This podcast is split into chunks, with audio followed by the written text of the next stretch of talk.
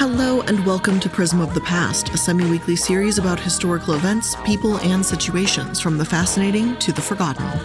I'm the Illuminati, and today on Prism of the Past, we're going to be talking a bit about Prohibition. I couldn't address everything on Prohibition related in one episode, so today we're going to focus primarily on alcohol itself that people drank at the time, and a few pieces of context here and there. One extremely common misconception is that during the era, the government was poisoning people to get them to stop drinking alcohol. The thing is, this is sort of a half-truth, at least in the way it's been spread on the internet.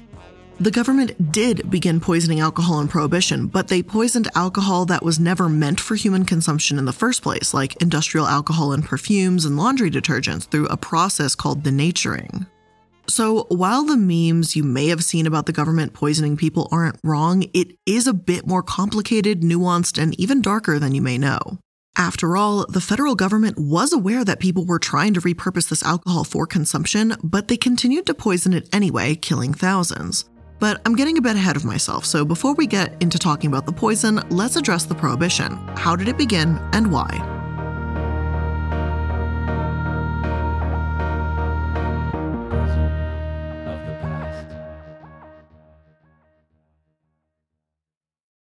The Prohibition era started in 1920 when the 18th Amendment went into effect, banning the manufacture, transportation, and sale of intoxicating liquors. According to History.com, the origins of Prohibition date all the way back to 100 years earlier in the 1820s and 30s, when a wave of religious revivalism swept through the U.S., leading to, quote, increased calls for temperance as well as other perfectionist movements such as the abolitionist movement to end slavery, end quote. Although the Prohibition era as we know it may have officially begun in 1920, it's not as if this suddenly happened all at once. States like Maine actually passed the first state prohibition laws decades earlier in 1846. A number of other states followed suit by the time the Civil War broke out in 1861. Temperance societies were a common fixture by the turn of the century. Alcohol was seen as a destructive force to family life, and by 1893, the Anti-Saloon League was established. According to my sources, the League began as a state organization in Oberlin, Ohio. After a couple of years, though, it became a powerful national nonpartisan organization that focused solely on the issue of prohibition.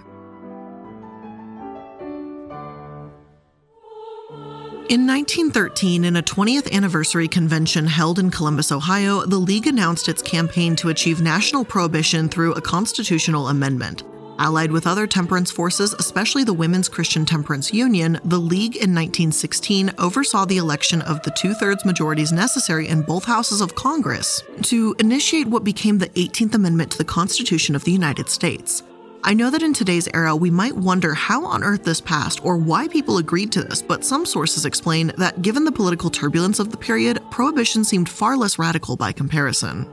There was a growing socialist movement and bitter struggles between capitalists and workers around this time in 1914, and that's when one of the worst labor conflicts in American history took place in Ludlow, Colorado. Strikers protesting their work conditions were arrested, and in retaliation, the strikers attacked and killed four mine guards. General Chase of the National Guard eventually ordered the town to be destroyed on the morning of April 20th. 26 people, including two women and 11 children, were killed when the National Guard rode down from the hills surrounding Ludlow. Though this is merely a summary of the events that happened here, the point of this is to say that Prohibition honestly seemed like the least of the United States' worries at the time. According to Project Gutenberg, the socialists met harsh political opposition when they opposed American entry into World War I and tried to interfere with the conscription laws that required all younger men, including socialists, to register for the draft. On April 7, 1917, the day after Congress declared war on Germany, an emergency convention of the Socialist Party was held in St. Louis. It declared the war a crime against the people of the United States and began holding anti-war rallies. The socialist anti-draft demonstrations drew as many as 20,000. In June 1917, President Woodrow Wilson signed into law the Espionage Act, which included a clause providing prison sentences for up to 20 years for whoever, when the United States is at war, shall willfully cause or attempt to cause insubordination, disloyalty, mutiny, or refusal of duty, or willfully obstruct the recruiting or enlistment of service of the United States. The socialists, with their talk of draft dodging and war opposition, found themselves the target of federal prosecutors. Scores were convicted and jailed. Compared to those times, the prohibition movement taking off doesn't seem all that crazy. Plus, the popular belief in moral law and material progress, trust in science, and support for humanitarian causes allowed prohibition to align themselves with progressivism. Prohibitionists weren't telling people what to do. They were concerned with public health, and that's the narrative that at least was being promoted at the time. The thing is, I don't completely disagree with this one. Your health is your business, absolutely, but some sources have stated that the average consumption of alcohol back when this all began in the 1830s and 40s was 3 times what it is today. And since wine wasn't a big element in the drinking diet at that time, there were substantially more pure alcohols. So if you think America has a drinking problem today, like the one 2021 Atlantic article states, then just imagine what it was like back then. To illustrate my point, modern Americans consume about 2 gallons of pure alcohol each year on average. Back then, it was 7, and women and children were in genuine danger if the man of the house began drinking and lost his job. There were no social safety nets to support or protect these families. Now, I don't think that makes the outright ban of alcohol the answer, and we'll get into why prohibition failed miserably later, but I found this to be another valuable piece of context, especially when we hear that women played a massive role in prohibition. Not everything is completely black and white after all. Even if we don't agree with prohibition being a solution and we can see the fallout of it now, the context of what was happening then still matters. Yet, that's not all. Other sources see the matter entirely differently and say that prohibition was about drink sale, not its consumption. The Philadelphia Inquirer writes, "Their focus wasn't on drink or the drinker's liberty to imbibe, but on the drink traffic, its sale rather than its consumption. That may seem like splitting hairs, but is actually the source of tremendous confusion. Most histories nowadays omit the keyword traffic. That's like suggesting activists who oppose human trafficking actually oppose humans. Prohibitionists were the enemies of predatory business, not individual choice. Even Bible-toting, hatchet-wielding temperance titan Carrie A. Nation focused not on reforming drunkards, but on smashing saloons and disrupting predatory traffic. Consider this. In 1929, Winston Churchill publicly lambasted American prohibition, rooted in the extreme self-assertion which leads an individual to impose his likes and dislikes upon others. Famed prohibitionist William Johnson fired back. Any law telling people what to drink and what not to drink would be overwhelmingly defeated in America. I would fight against such a law myself. But when a man engages in the business of selling what causes such a vast amount of trouble, society becomes directly and acutely affected, and it has the right of duty of protecting itself against unsocial acts. Our laws against selling liquor rest upon exactly the same basis as our laws prohibiting the selling of rotten meat, impure milk, or dangerous drugs. I agree that without the word traffic, our view changes. Many see prohibitionists as the morality police and the Women's Christian Temperance Union, which promoted progressive suffragism and campaigning for labor laws, a woman's right to vote, and they get malaligned with supporting regressive ideals. The deeper you look into this topic, the more prohibition actually makes sense for this time. After all, it was the Anti-Saloon League that campaigned for the 18th Amendment, not an anti-alcohol league. As an aside here, the anti-German sentiment during World War I also played a minor role, as this mindset discredited a key anti-prohibitionist organization known as the German-American Alliance. So there was a number of factors that led up to the Prohibition era. It didn't happen overnight, but over a period of about 80 to 90 years. With that basic understanding of how and why this occurred in the first place, let's get into the main meat of today's episode, the denaturing of alcohol. One of the largest myths about prohibition is that it didn't work at all and people drank more than ever. And that's not really true. Alcohol consumption was greatly reduced, but it wasn't eliminated. And this is where bootleggers and speakeasies come in. Some of my sources disagree about if bootleggers actually paid or stole industrial alcohol. Paste magazine says they paid for it and calls out a Slate article that says they stole and then resold it. Regardless of which may be the case, bootleggers, speakeasies, and those that wanted alcohol were going to get their hands on it somehow. Paste magazine writes, "Between 1920 and 1925, American production of legally manufactured industrial alcohol nearly tripled. By 1930, it had doubled once more. Impartial authorities placed the quantity diverted to the bootleg trade at 60 million gallons in a single year. Diluted to 80 proof, that was the equivalent of 150 million gallons or 750 million fifths of drinkable liquor. In order to understand what denaturing actually is, we need to talk about alcohol itself for just a moment. The alcohol we drink is ethanol, the product of fermentation of simple sugars by yeast. However, surrogate alcohols or alcohols that we aren't meant to drink can contain a different kind, methanol, which is highly, highly poisonous to humans, even in small doses. Saying denatured alcohol is a blanket term for describing all of these industrial alcohols that just aren't meant for human consumption. For years, industrial alcohol was denatured and had toxic or unappetizing chemicals in it. You wouldn't want to drink it as is, in other words. But once the government got sick of people breaking the law and still drinking, they took to increasing the denaturing. Now, rather than soaps, methyl crystals or emetics, a substance that causes vomiting, methanol was added to these industrial alcohols instead. They went from needing to be distilled, which was dangerous enough if not done properly, to downright fatal, as Slate explains. Industrial alcohol is basically grain alcohol with some unpleasant chemicals mixed in to render it undrinkable. The U.S. government started requiring this denaturing process in 1906 for manufacturers who wanted to avoid the taxes levied on potable spirits. The U.S. Treasury Department, charged with overseeing alcohol enforcement, estimated that by the mid-1920s, some 60 million gallons of industrial alcohol were stolen annually to supply the country's drinkers. In response, in 1926, President Calvin Coolidge's government decided to turn to chemistry as an enforcement tool. Some 70 denaturing formulas existed by the 1920s. Most simply added poisonous methyl alcohol into the mix. Others used bitter-tasting compounds that were less lethal, designed to make the alcohol taste so awful that it became undrinkable. To sell the stolen industrial alcohol, the liquor syndicates employed chemists to renature the products, returning them to a drinkable state. The bootleggers paid their chemists a lot more than the government did, and they excelled at their job. Stolen and redistilled alcohol became the primary source of liquor in the country, so federal officials ordered manufacturers to make their products far more deadly. This turned into a chemist war where bootlegger chemists tried to take the toxins out and government chemists were trying to find a way to keep them in. Apparently, Charles Norris, the chief medical officer in New York City, and Alexander Gettler, the chief toxicologist, told the government not to do this. Obviously, they didn't listen. By mid-1927, the new denaturing formulas included some notable poisons, kerosene and brucine, a plant alkaloid closely related to strychnine, gasoline, benzene, cadmium, iodine, zinc, mercury salts, nicotine, ether, formaldehyde, chloroform, camphor. The Treasury Department also demanded more methyl alcohol be added, up to 10% of total product. It was the last that proved most deadly.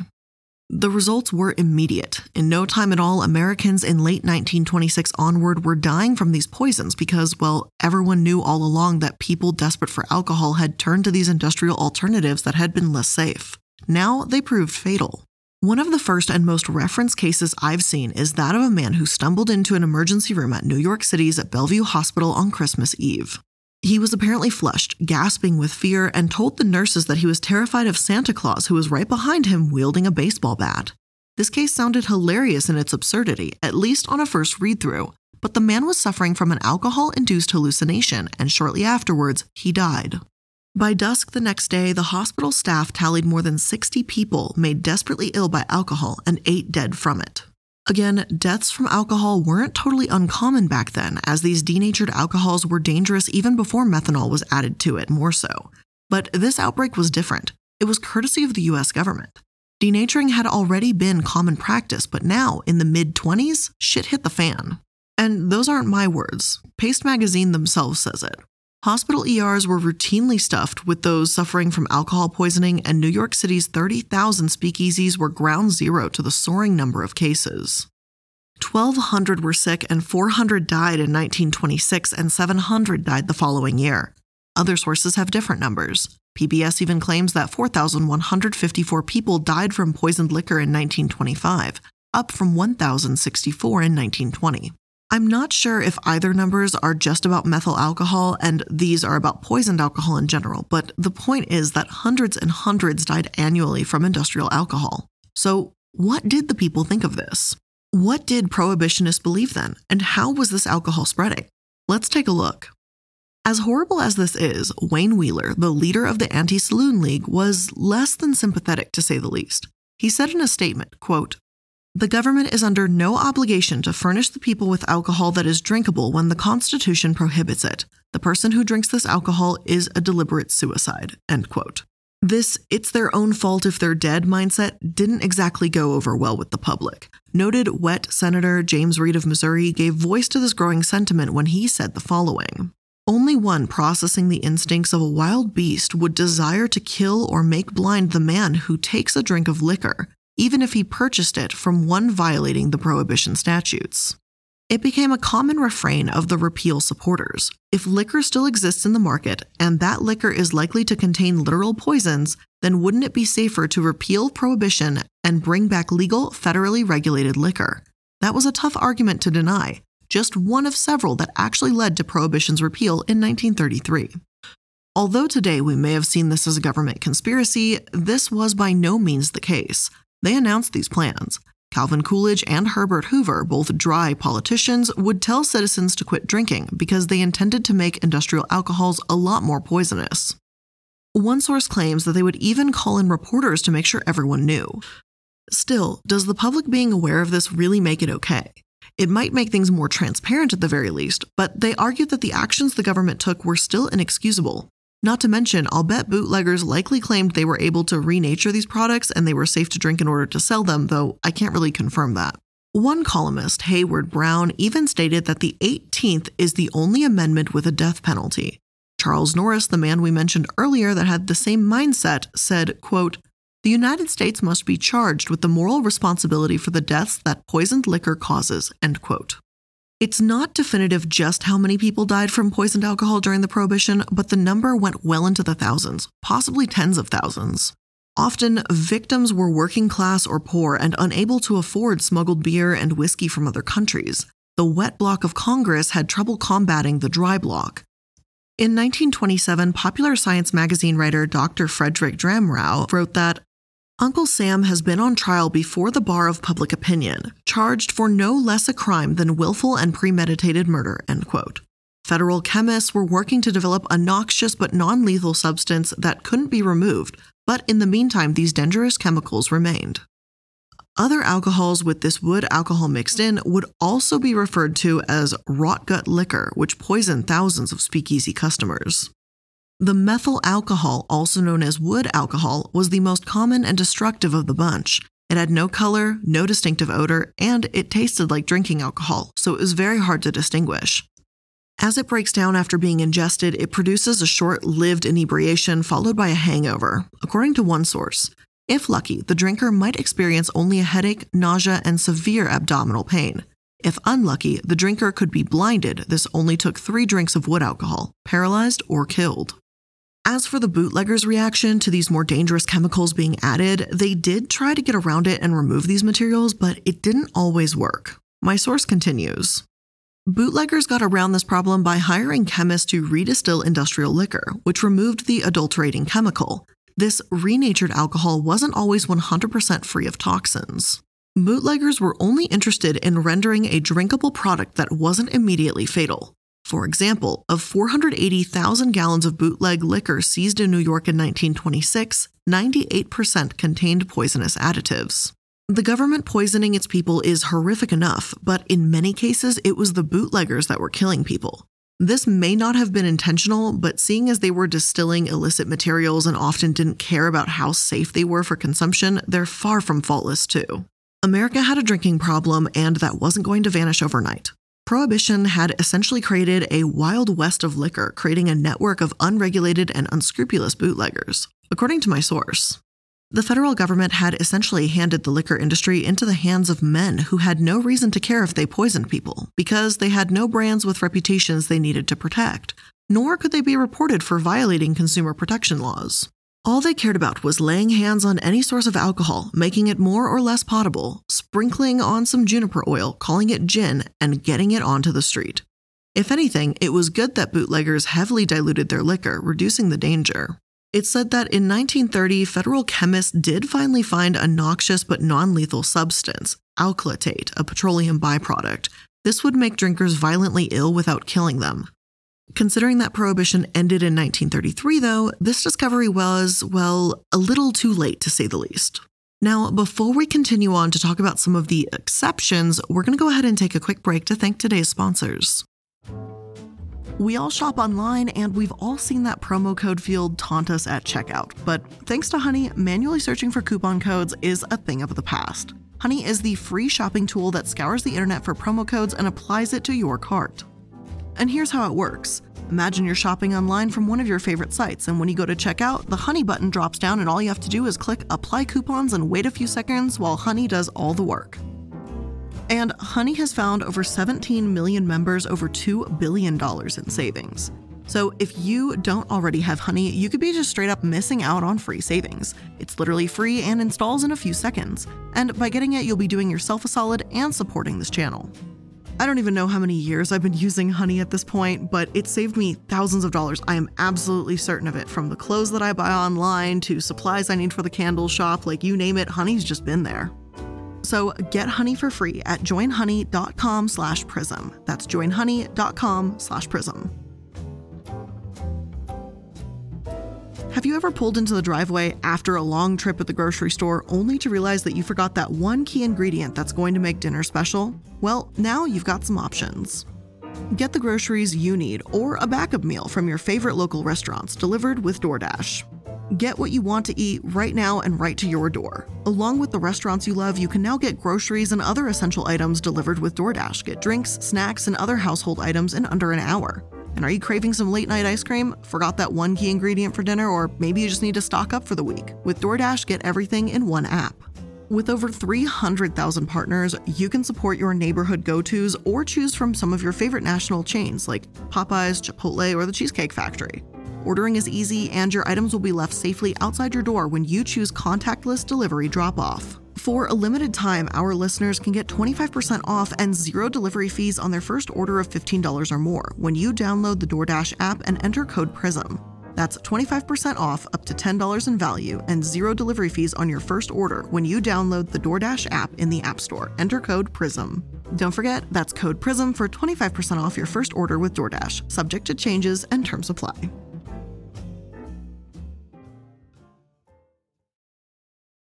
We can dig even deeper, though, as there's so many other examples of the illegal and toxic substances spreading throughout the states. Another name for the National Prohibition Act was the Volstead Act, as Andrew Volstead championed the bill and prohibition. As my source explains, Section 7 of the Volstead Act came with a bit of loopholes of sorts. It states that alcoholic beverages could still be used as a treatment by a doctor who, in good faith, believes that the use of such liquid as a medicine by such a person is necessary and will afford relief to him from some known ailment. The law even allowed doctors to prescribe this alcohol without physically examining the patient, as long as their diagnosis was based upon the best information attainable. Alcohol isn't really a remedy or treatment, ingesting it isn't anyway, but this outdated view was a tradition codified in the law, and it was seen as an opportunity for many. Volstead specified that doctors had to obtain a permit from the U.S. Treasury Department to prescribe alcohol, which was manufactured for pharmacies by government-approved distilleries. The department issued pads of numbered and watermarked forms to doctors who could then sign prescriptions, allowing patients to sign up for 1 pint of liquor, usually whiskey, every 10 days. The medicine was costly. The patient had to pay about $3 or $37.50 in 2016 dollars to the doctor for the diagnosis and another $3 to the pharmacist. Volstead specifically prohibited refills, although not separate prescriptions, and made druggists write in a date that canceled the prescription immediately after filling it. Doctors typically prescribed 1 ounce of whiskey to adults, less for children who were also treated with liquor, every few hours for maladies with formal names such as la grippe, the flu, coryza, the common cold, or pharyngitis, sore throat, but also for serious ailments such as high blood pressure, heart disease, depression, tuberculosis, and cancer, with the rationale that liquor promoted digestion and physical vigor. The AMA, or American Medical Association, said they were opposed to the use of alcohol as a beverage and that the use of it as a therapeutic agent should be discouraged in 1917. Just the year before, whiskey and brandy had been removed from the list of scientifically approved medicines in the Pharmacopoeia of the United States of America. But the tradition of seeing alcohol as a treatment hadn't completely faded, therefore the laws still allowed its medical use. And it seemed not too long after, the AMA began singing a different tune. The legal exemption led to a windfall for doctors and pharmacists. Even the AMA, just 2 years after Prohibition started, rescinded its objection to the medical value of liquor, endorsing it as a treatment for a laundry list of nearly 30 maladies. For the Walgreens Drug Company of Chicago, the popularity of medicinal alcohol sent profits through the roof. Radio's biggest show.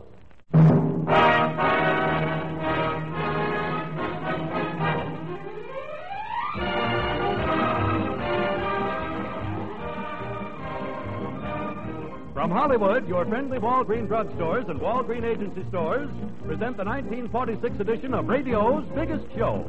With Bob Hope, Frank Morgan, Ginny Sims, the Andrews Sisters, Dennis Day, Rochester, Vera Vague, Eddie Duchin, Ray Noble and his orchestra, and me, Harry Bonzell. In a full hour of entertainment celebrating the 45th anniversary of America's favorite drug stores, Walgreens. The chain grew from 20 drugstores in 1920 to 525 stores across the country in 1929. But Walgreens to this day insists its rapid growth was due to a combination of effective management, its tasty brand of ice cream made in Chicago, served in its store's soda fountains, and specifically the invention of the malted milkshake by its employee Ivar Pop Colson in 1922. Doctors had essentially become bootleggers themselves, but they weren't alone. The National Prohibition Act also allowed farmers to produce their own wine and for priests, ministers, and rabbis to serve it during religious ceremonies. Priests had to be registered as winery owners and ensure wine didn't distribute outside legal permits. Winemakers couldn't even taste their own wine to test it. One source states that Napa Valley saw a 700% production increase because California had been heavily Roman Catholic at the time. This wasn't because the wine was being consumed at mass services, but priests would have massive parties. Sacramental wines increased by 800,000 gallons in 2 years without increased church attendance. Priests, just like doctors, became bootleggers in a way. San Francisco apparently even had a priest bootlegging ring led by the archbishop.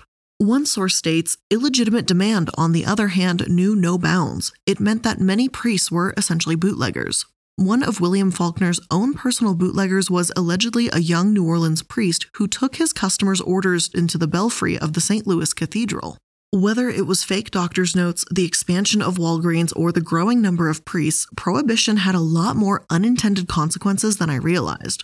Now, I know I may have gotten a bit off topic here, but I found these points really fascinating as there are quite a few misconceptions as well as little-known facts about Prohibition that provide a lot of context for the era. Anyway, let's get back to the poisonous alcohol and one specific case known as Ginger Jake. Even though the image of speakeasies, gangsters, and bathtub gin isn't a total lie, for many Americans this led to a period of joblessness, hard times, and austerity. Jamaican Ginger, aka Ginger Jake, a beverage concocted by a pair of men in Boston, was responsible for making 100,000 people across the U.S. disabled. Boston Hub Products was their company, and ultimately Harry Gross and his brother-in-law and part owner Max Reisman were charged with violating the Prohibition Act, but they were only fined $1,000 and given a 2-year suspended prison sentence. See, the product they were selling, Jamaican ginger extract, more commonly known as Jake, contained 70 to 80% alcohol. This avoided the prohibition by being sold as medicine like we saw earlier. According to Michigan State University's website, Jamaican ginger extract had been a popular patent medicine throughout the 1800s and early 1900s without ill effects. Jake leg, a paralytic illness, was caused by the intentional adulteration of triortho cresyl phosphate. However, TOCP is a slow-acting neurotoxin. Weeks after consumption, victims typically noticed numbness in the legs, followed by weakness, foot drop, and eventual paralysis. Later, a similar progression often afflicted the arms. Recovery was slow, and many patients were left with permanent neurological damage. Over 1930 and 1931, this disease affected tens of thousands of Americans, with estimates as high as 100,000. Ginger Jake was surprisingly so common during this era, and it would often be mixed with soda or soft drinks to mask the taste. Songs were made about it, such as Ishman Bracey's Jake Liquor Blues and Tommy Johnson's track Alcohol and the Jake Blues. In many ways, Ginger Jake and these other poisonings, tragic as they were, made people all the more willing to mask the Food, Drug, and Cosmetic Act of 1938. So then, with all of this, did the Prohibition do what it was set out to do? Did America rid itself of its drinking problem? Well, we already know the answer, but now that we have some context as to how the Prohibition started and the context of the government poisoning people, let's talk about how it ended. There are many reasons Prohibition eventually fell apart, as well as many other aspects to this era that I simply can't cover in one episode. But as for its ending, let's mention a few good reasons. One is that Wayne Wheeler, a longtime leader of the Anti-Saloon League, died abruptly in 1927, which left a huge vacuum in the League's Washington lobby. William H. Anderson, the New York League superintendent, was convicted in regard to League funds and sentenced to time in prison. Both of these troubles meant the ASL wasn't quite the influential power they'd been before the Prohibition began. And, as Westerville Library puts it, the League had expected money to continue rolling into its coffers after the 18th Amendment was passed. However, the churches and their constituencies viewed the battle as won and did not see the need for the same rate of giving as in the past. People were starting to realize that the long-term consequences of the Prohibition outweighed its benefits. Plus, the League was now on the defense, whereas when the Prohibition began, they had something to fight for. Not to mention, the onset of the Great Depression turned the tides. Unemployment rates had risen and people were desperate for tax revenue. After all, in 1916, there were about 1,300 breweries producing full-strength beer in the U.S., and 10 years later, there were none. The Prohibition limited these markets without really replacing them without anything else, by the sounds of it. It's not as if this boosted other markets very much, yet it closed many. The number of distilleries was cut by 85%, and the most of the survivors just produced industrial alcohol, according to one article published by the NCBI. Legal production of near beer used less than 1/10 the amount of malt, 1/12 the rice and hops, and 1/13 the corn used to make full-strength beer before national prohibition. The 318 wineries of 1914 became the 27 of 1925. The number of liquor wholesalers was cut by 96% and the number of legal retailers by 90%. From 1919 to 1929, federal tax revenues from distilled spirits dropped from $365 million to less than $13 million, and revenue from fermented liquors from $117 million to virtually nothing. The Coors Brewing Company turned to making near beer, porcelain products, and malted milk. Miller and Anheuser-Busch took a similar route. Most breweries, wineries, and distilleries, however, closed their doors forever. Historically, the federal government has played a key role in creating new industries, such as chemicals and aerospace, but very rarely has it acted decisively to shut down an industry. The closing of so many large commercial operations left liquor production, if it were to continue, in the hands of small-scale domestic producers, a dramatic reversal of the normal course of industrialization. These figures showed how legal alcohol sales could boost the economy, and the League struggled to argue against their opposition. After all, when you consider how many people died or were severely, even permanently injured from prohibition activities, and the rise in criminal activity, it's hardly any wonder people wanted to put this past behind them. So, looking at the long-term side effects, did it work? Well, it depends on your definition, but I would say no. It did so much worse than it did good. It killed tens of thousands and stifled a large market in the economy. Although many did obey the prohibition at first, funnily enough, this article argues that prohibition actually created an entire group of newly public drinkers, women. Saloons and their masculine culture, as it's worded here, had once governed the norms of public drinking. In speakeasies, which were semi-public, women felt more free to drink as well as band together to oppose prohibition. So, ultimately, was it worth what they did? Probably not, but I guess it made women more okay to feel comfortable about drinking. But in either case, it looks like the rich would get richer and the poor got poisoned. So, with that being said, that's where I'm going to end today's episode about the Prohibition. I hope you enjoyed this episode, and if you did, make sure you're liking, following, and subscribing so that you can stay up to date on all the latest episodes. Thank you so much for making it to another Prism of the Past, and I'll see you in the next one. Bye!